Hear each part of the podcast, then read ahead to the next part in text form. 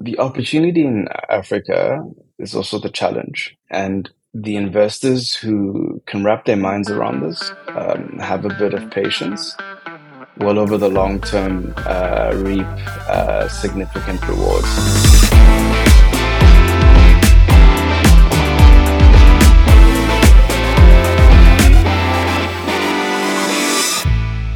Hello, everyone, and welcome to FinTech Leaders, a weekly podcast where we learn from today's global leaders in FinTech, business, and beyond.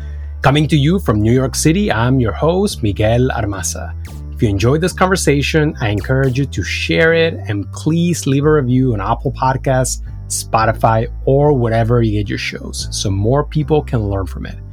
My guest today is Katlego Maphai, CEO and co founder of Yoco a South African payments company that processes billions of dollars annually and serves hundreds of thousands of small businesses every day.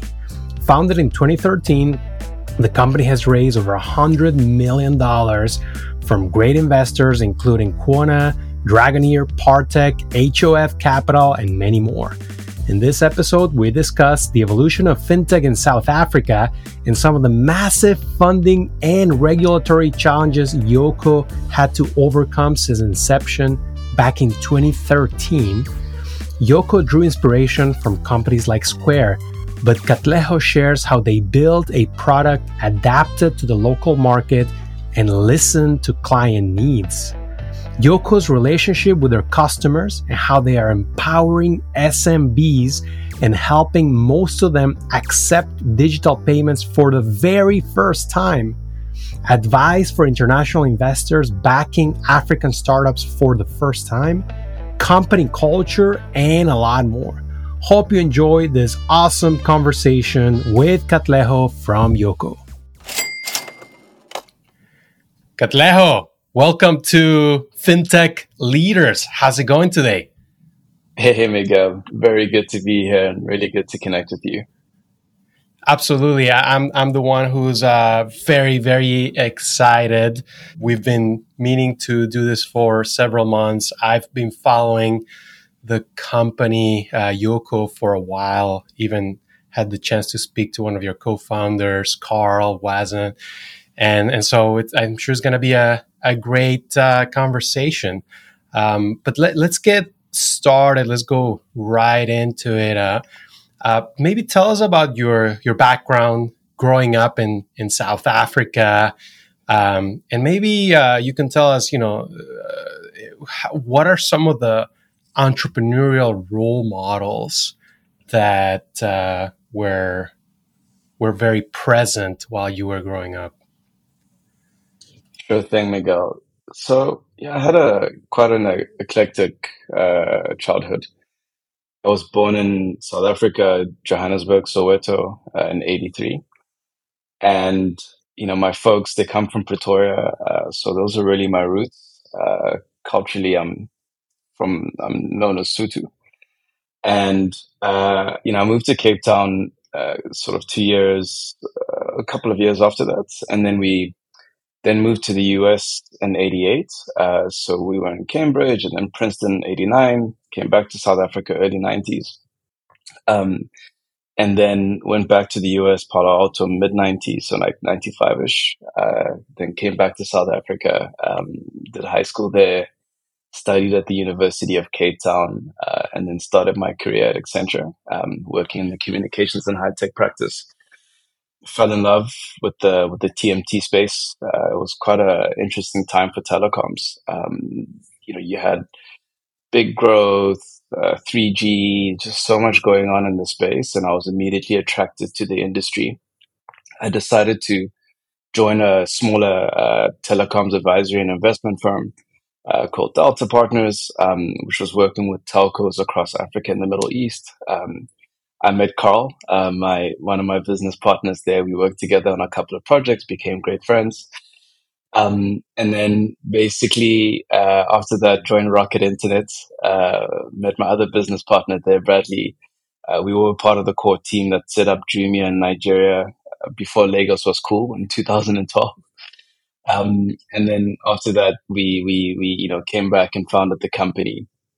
I think what is interesting is you can kind of hear a lot of context switching in my background, lots of moving. Um, and I think it really uh, got me to become a student of culture um, and just observing societies and just looking at things for face value and really getting to understand.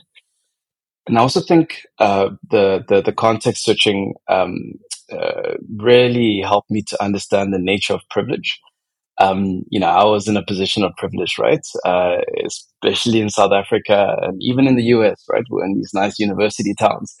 Um, and I really just started to understand these, these dynamics. And yeah, I think when I, when I look back now, um, in my life and, uh, being in these diverse environments, understanding the nature of privilege, um, and, you know, just getting to meet lots of interesting people, uh, I think the the the, the starting of Yoco and its culmination um, really comes out of this, right? And uh, the desire to uh, deal with uh, inequality uh, challenges, uh, to work with interesting people, and to um, work on an interesting problem, right? That has a high impact. So yeah, that's just kind of a little bit the correlation between my life, my background, and and and and, and the company. And so now it's been about nine years since you launched uh, Yoco. Maybe give us some context uh, of how the um, fintech or the tech ecosystem looked like in, in South Africa back when you launched the company. Yeah, it's quite interesting. So we founded the company in 2013, but we only launched uh, at the end of 2015. And a lot of that gap was actually um, what we were dealing with from an ecosystem perspective. So, you know, it took us a year uh, to get a, a, license to operate. We had to convince one of the institutions uh, to to sponsor us. South Africa is a bank-led um, uh, regulatory environment, and we had to convince an institution, which was highly unusual at the time, and everyone thought we were crazy. And you know, we literally just spent a year doing that. And then you know that was just one thing right? Then you also had the topic of capital and and and, and being able to um, to actually finance the company. And that was incredibly difficult right? Uh, the the notion of venture capital was very nascent um, in south africa at the time.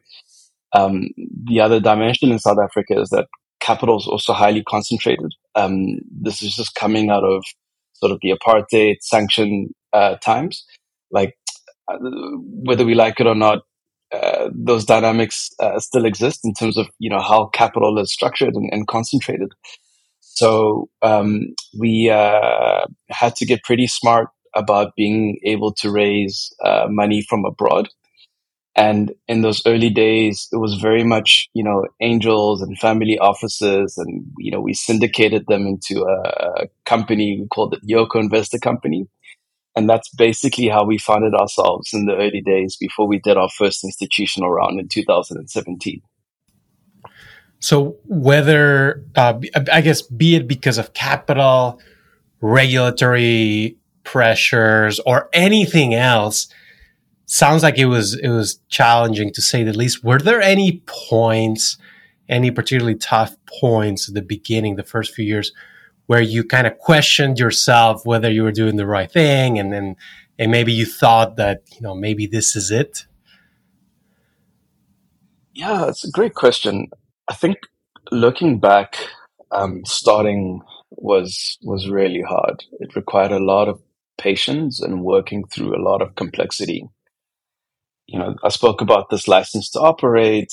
I wrote talk, spoke about you know, raising uh, um, uh, capital and getting people to do investing for the first time, right? Like then there was actually, you know, going live um, and, and getting certified and, you know, uh, doing all the early stuff and working this very, very tight line of knowing that we were the first um, uh, startup payment aggregator in South Africa and that there was very little margin of error. So you're now balancing uh, you know, staying within the line and at the same time trying to grow. And that was incredibly difficult. I distinctly remember this time in 2015. Um, and then, you know, sort of going into 2016, uh, we're like, okay, we're going to figure out this growth. uh, uh, situation.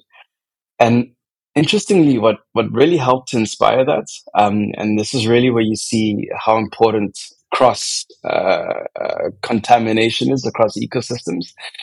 Um, one of my advisors uh, organized a coffee uh, with me and Sarah Friar, who was the CFO at Square at the time, and you know, a highly influential figure at the firm. And you know, we we sat down at the Square offices in late 2015, and she uh, we were just talking about the company, how we were thinking about growth, and we just had the most amazing conversation. And you know, she just challenged me on this idea that we need to make a very clear decision around you know who we are. Um, are we just merely going to be market participants in the payment space, where we're competing with banks for customers, or are we going to be market makers, where we basically bring in um, a new class of merchants into the ecosystem, uh, where we decash and we basically create a whole new market that didn't exist before. And she challenged me. She was like, "It seems like you're straddling in between." and wow like that conversation you know you kind of receive this this this tablet from heaven on like what to do and uh, i remember coming back um, and you know we officially launched the company to the market 2016 we're like we're going to figure out the growth and yeah like sort of moments with very limited uh, runway um, basically just figured out how to grow um, and and coming out of that um, managed to raise our Series A um, in early 2017 off the back of 10x growth. But you know, back to your question, um, that period, sort of in the early days of operating and trying to figure out how to grow, and also just trying to deal with the cultural dynamics inside the organization of you know walking the line um, from a security, safety, um, and, and regulatory perspective, um, and and managing risk uh, through to trying to grow, this is really difficult. And I, I really questioned myself a lot in those moments um, and had a lot of tough leadership lessons. Um, but coming out of that really set us on our way. Let's talk a little bit about your your model. Uh, you mentioned Square, of course. I'm sure they were an inspiration, and and I, I think listeners are are going to be familiar with your the basic model, right? POS, payments, and, and I know you do a lot more than that. Um, there are examples of companies doing this all over the world. But I'm going to guess that you have been able to succeed because you've adapted to the local market, right? You haven't just taken the square model and thrown it into South Africa. So maybe tell us about some of those local particularities and then you know how did you adapt the model uh, early on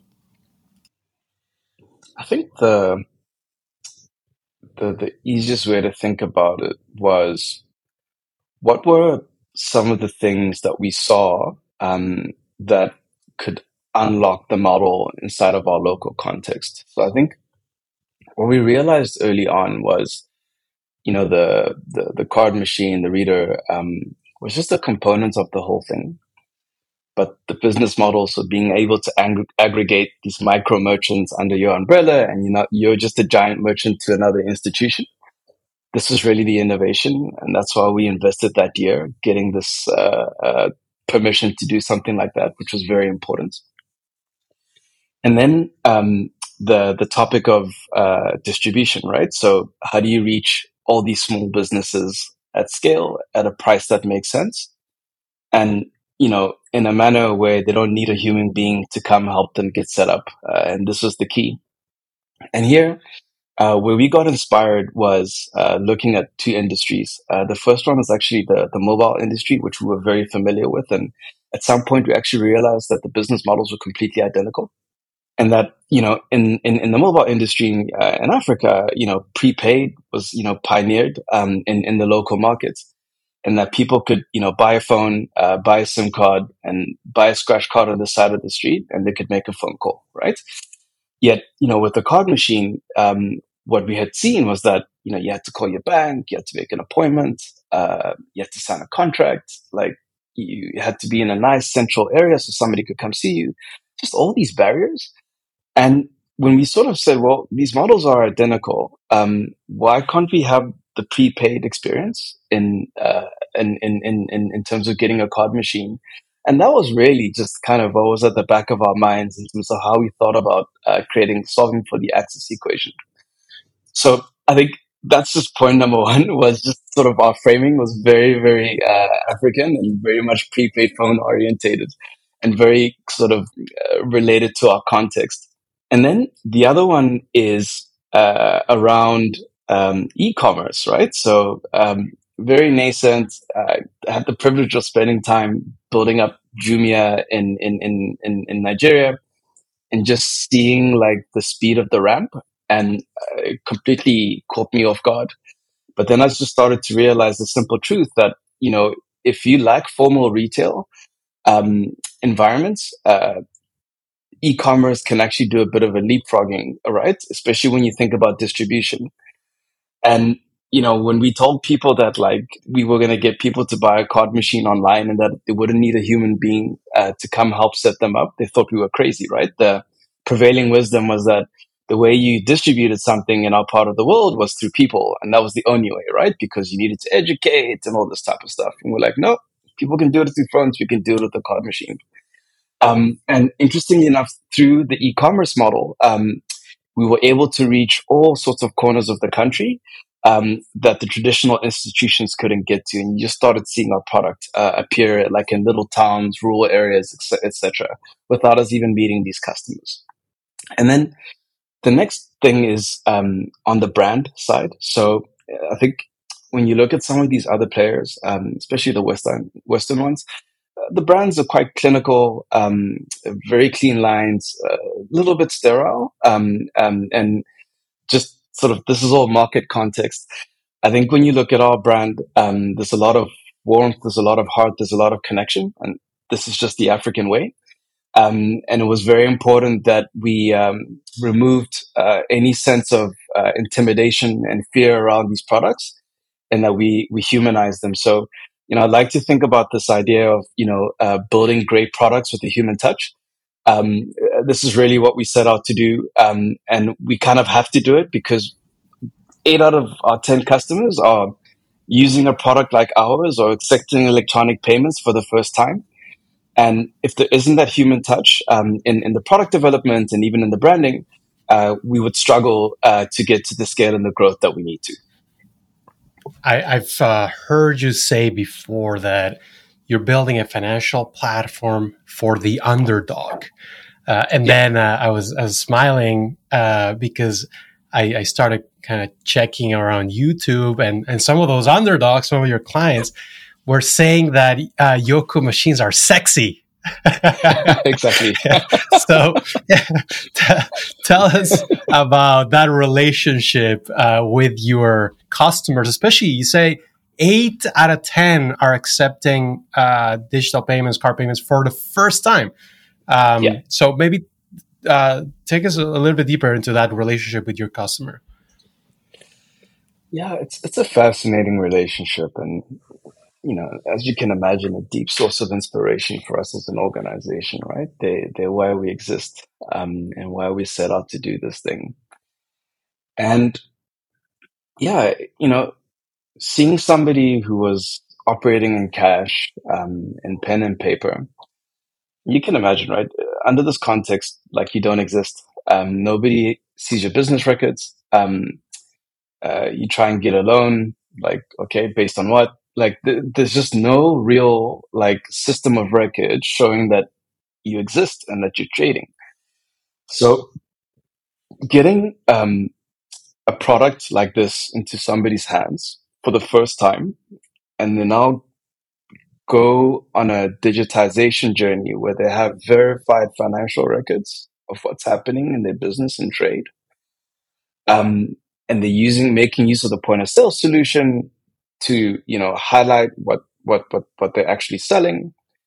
Um, they get access to a cash advance because they now have trading history and we're able to advance them uh, capital on the basis of this all of a sudden, um, you know, somebody's taking a digital payment for the first time. Um, they're using a piece of business software for the first time, and they're getting access to uh, capital for the first time. all through one simple thing. And I think um, you, you layer in the brand um, and and the care um, and the consideration that we have inside the product development because we need to. It has to be intuitive. We can't afford uh, to have you know folks explaining to thousands of uh, new customers we add per month how to use the product. It just needs to work, right? It needs to be intuitive. And we've done a lot of interesting things here as we've sort of scaled into the mass market to simplify, simplify, simplify. Um, but you know, when you add this all together, um, and a very simple uh, marketing strategy, which is that we just tell the stories of our customers. That's our marketing strategy, and it's always been that, and will continue to be that. And um, you add that all together, um, and then you basically have um, this interesting relationship uh, that you know is beyond functional, um, and it is actually a relationship of connection between entrepreneurs. Right, we're entrepreneurs. Our customers are entrepreneurs, um, and it's truly a privilege to be able to uh, work inside of that context. So it's clear that at the center of the company culture of, of Yoco's company culture is the client. How do you make sure that your team? How, how big is your team today? 350 people. So how do you make sure that all those hundreds of people are focused and, and bring it every day and and and you know just are as motivated as as you are yeah look starts with the purpose. Um, so our purpose is clear. Uh, it's constantly reiterated, and it's rare that I, I, I I have a conversation where it doesn't come up. Um, yeah, it's what gets me up in the morning, um, and it's the golden thread inside the organization. So that's number one. Um, I think number two is um, we uh, um, uh, actually invite uh, customers to our all hands. um, and we try to do that as often as possible. And they can sit in on the whole thing, uh, do a little fireside with them. Um, and now in the remote world, we can actually uh, just connect with anyone anywhere in the country, which is amazing. Um, but just really trying to, you know, put a human face uh, behind uh, these products is really, really important. So, you know, these are just some of the things we do. Uh, we have a we have a customer research team that spends time with customers. Um, we're, we're, we're always trying to gather insights uh, from from the customer success and customer support teams. But you know, the most important thing is just remembering why we exist um, and who we're building for, and we're trying to get better and better at this. I think um, worth just highlighting here that uh, you know, since COVID and now that we've moved into a hybrid and remote world and, you know, we have uh, uh, teams a bit more scattered, um, these things become harder. You know, there's just no doubt about it. And now as an organization, um, now that things have settled down a little bit um, and we have a good sense of, you know, cool, you know, this is the new reality. Um, we're really just trying to work hard to figure out how um, we we we, we can get better um, at at customer immersion um, as the team is growing, and as we sort of live in a very live and work in a very different context.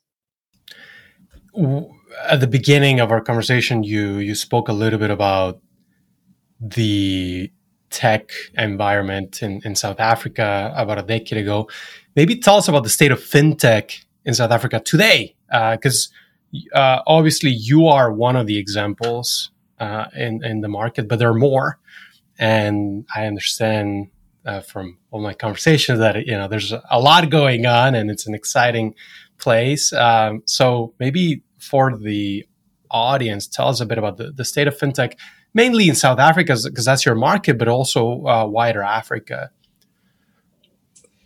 Yeah, so I think maybe worth touching on last year, 2021, and when we started seeing um, the first true mass deployment of capital into the continent uh, by by tier one investment funds. Uh, this was really quite a marquee moment, uh, something we had all been waiting for. Um, and in my opinion, just marked like quite an important um, inflection point and, and, and stage in, in, in, the development of the continent. The continent is huge. Um, and, you know, you speak about east, west, south, um, and north. Um, you, you have different contexts.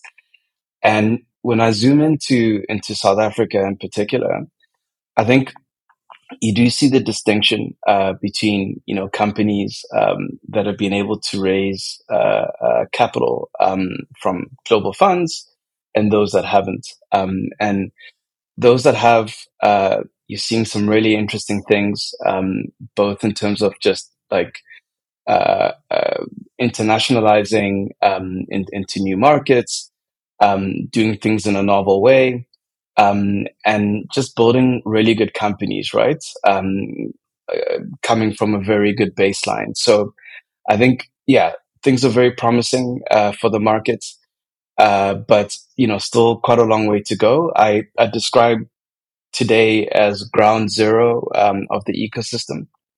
I think, you know, there was a, a, a period in time with, uh, um, you know, the likes of um, Prosus and Naspers and you know, um, uh, thoughts um, in in the security space, etc. But like, I already see this as like the the ground zero period, and I think it's critical um, that this generation of companies um, is able to, uh, you know, get to good outcomes. Um, you know, potentially do an IPO one day, but really create that context where money is flowing back into the ecosystem and that uh, uh, we're able to reinvest um, into into the next generation. So I'm very anxious about that. I I, I want to see that happen because that's where the unlock starts to happen, right? Where money just starts recycling, and the reality is that that hasn't started to happen yet.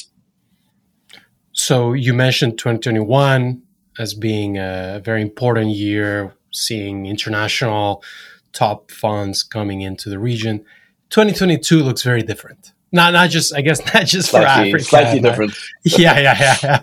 Uh, the whole world uh, has yeah. changed, particularly our world, tech. Yeah. Um, yes. We we all know uh, how it has affected the U.S., but tell us what is different uh, in your market in 2022. Yeah, look, as you say, this is a global uh, challenge. Um, you're seeing write downs of big companies. Um, you're seeing team adjustments, and it still just feels that we're at the beginning of this whole thing. I think, yeah, it's from an African perspective, uh, the timing is a bit rough. Yeah, because you had sort of a very seminal 2021. Um, and then off the back of that um, massive correction happening in 2022. And I think um, uh, we haven't seen the full effects yet. Uh, my sense is um, folks who raised in 2021 um, and uh, aren't able to strengthen the balance sheets in some form um, over the course of this year and through to the next, um, uh, things are going to get quite difficult uh, going into next year from a runway perspective. And yeah, my hope is that uh, you know uh, leaders um, are um, uh, being prudent, are really beginning to hunker down on the topic of profitability, um, and uh, you know really becoming ROI orientated, um, and can really you know or do whatever they need to in order to weather the storm because it's not going to be an easy time. But you know what? Um, we all know that uh, it's during these times that uh, great organizations are built, great models are built, great ways of working um, are uncovered, just sort of coming out of constraint. And um, I would say one thing that's interesting about our part of the world, and I remember having a conversation uh, with um, uh, with one of our investors about this, is that you know we we we we've had to deal with uh, um, funding challenges uh, from the onset, right? It's, nothing new to us, um, and you know, have learning how to navigate that, being smart, being deft.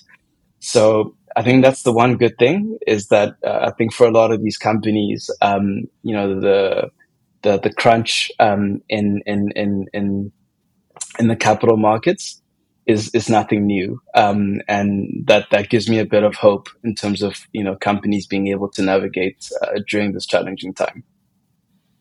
Yeah, I see. I see some parallels with with regions like like Latin America, where capital efficiency is in your DNA, and and exactly. hopefully 2021 didn't change that too much. Um, how should uh, so a, a, lot of investors came in 2021, but I suspect many of them are still very interested in, in Africa. It's uh, I suspect it hasn't been a complete 180. Uh, for for those investors that are interested in, in African fintech, you know what what should they keep in mind when investing in the region, and and also how do you envision um, their investments evolving into you know, a, a healthy IPO ecosystem where actually investors can realize uh, some of those uh, returns. The opportunity in Africa is also the challenge, and the investors who can wrap their minds around this um, have a bit of patience.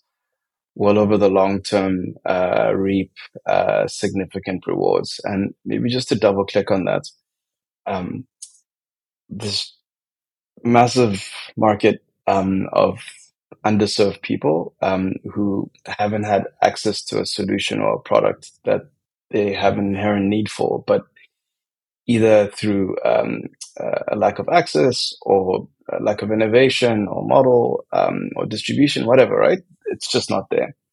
Um, and this is certainly the case for fintech on the continent. And uh, even if I double click on banking, um, it's like a massive, massive opportunity, right? To really, um, um, you know, get sort of the average consumer on the continent a proper uh, uh, digital bank account, um, you know, with a with a card, with access to credit, and being able to uh, to transact and participate.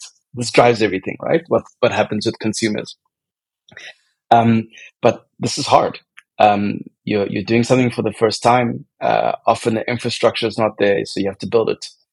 Um, and you know there are no shortcuts. Uh, that's just a simple truth. And attempting to uh, circumvent um, the, the, the infrastructure and the platform uh, needs, um, you know, might work in the short term, but over time you'll just start seeing unit economics begin to degrade and just the case and the story starting to sort of fizzle out and uh, uh, a not so great outcome uh, in, in, in the form of a of an exit, right? So we've seen this happen a couple of times. So my my my view is that um, you've got to get behind the long term picture um, and uh, understanding that the real arbitrage sits in the long term and not sort of like just trying to uh, do the shortcuts and that sort of by doing this um, you really unlock long term advantage and a massive moat because you're doing something that nobody else wanted to do, but where there was an inherent need, right? And that's that's what you want, right? That's where the magic begins to happen. Um, but you have to be orientated around this. And I think one one thing I've seen, um, uh, you've got different technology ecosystems around the world, and we're all hyper connected, um, and we all speak the same language but our markets are at very different stages and they need to be treated very differently. Um, and you know, when you're in an ecosystem where you can ride on the coattails of what's been built before you, um, you just get to this hyper efficiency and, you know, you can do things so much faster uh, than your predecessors. Fantastic. And that should be the, the, the, the orientation.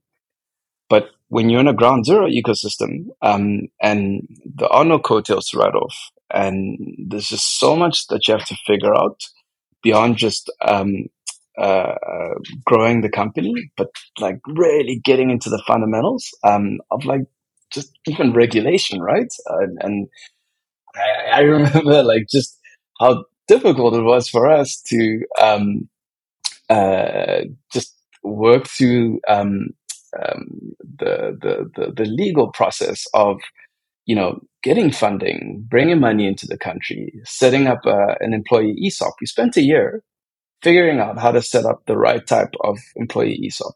These are the things we had to spend our time on. But what has that done? It allowed us to attract talent um, into the business that ordinarily wouldn't have come to a startup, but we incentivize them in the right way. And that's created this amazing long term benefit. But the point is that, you know, if we were getting advice not to be spending time on things like that because, you know, then we wouldn't be doing that, right? And we'd be rushing and like just trying to like do these shortcuts. And yeah, we just wouldn't be where we need to be. So that's really my advice is like oriented on the long term. That's where the real arbitrage is.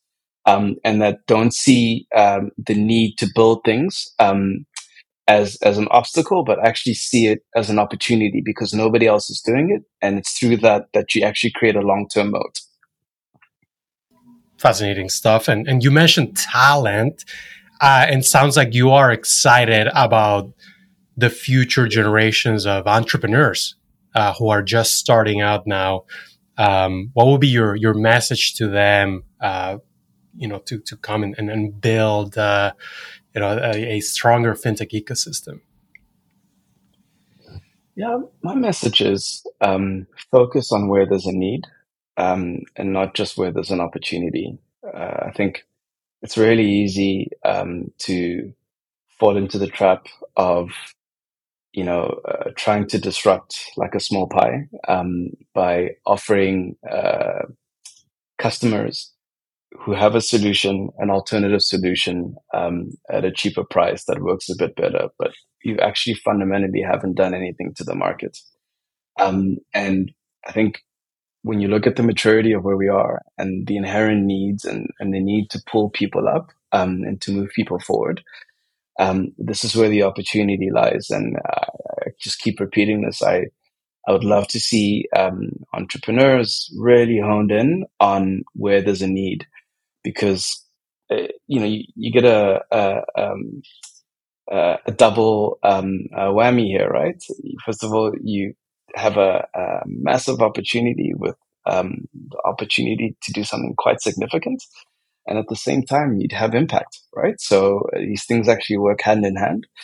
Um, and yeah uh, i just keep repeating this over and over again. I think it was told to me uh, by someone um, and it had a marked impact on our organization. And i just want to repeat the message.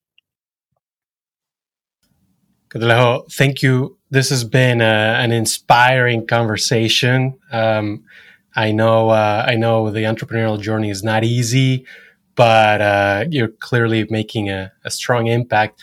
Uh, what what before I let you go, what inspires you to go out there and, and keep building every day? Thanks, Miguel.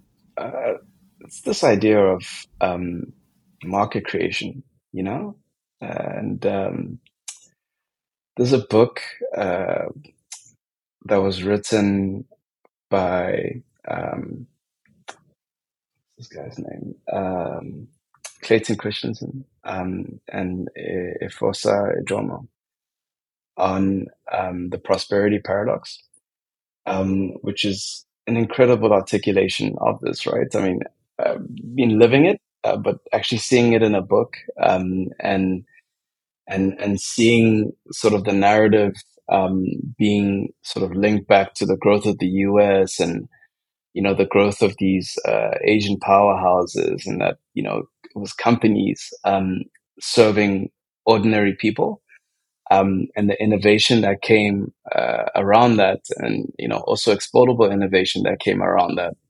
That's what really helped to build these nations. So I am um, uh, completely in, engaged in this topic. Uh, it's really what gets me up in the morning, or drives me. Um, and yeah, just this idea that like the, the, the, the market and the evolution of a society, um, and the empowerment of people can all work hand in hand into something powerful and that they don't ever need to be at odds. And that, you know, a government, um, role around this is to support it and not to interfere, but just sort of to to support, to amplify, um, to provide you know a great regulatory context that you know supports consumers, um, but doesn't get in the way of innovation. It's just very simple things um, that that I believe in, um, and yeah, certainly top of mind for me every day when I when I wake up in the morning. I'm gonna provide a link to that book, and I'm gonna order it myself. That's a great book. awesome, awesome. Well, th- thank you, Katlego. Uh, fascinating stuff. Uh, I have no doubt uh, the audience is gonna enjoy this, and and hopefully we get some uh, some more South African listeners as well tuning in. I'm, I'm sure they will. Thanks, Miguel. I really enjoyed the conversation. Thanks for tuning in, and I hope you enjoyed this episode with Katlego Maphai, CEO of Yoco.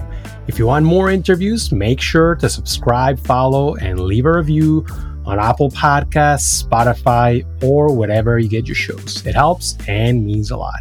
And if you have any suggestions or thoughts about the show, please drop me a line on Twitter or LinkedIn. Signing off till next week, I'm your host, Miguel Armaza.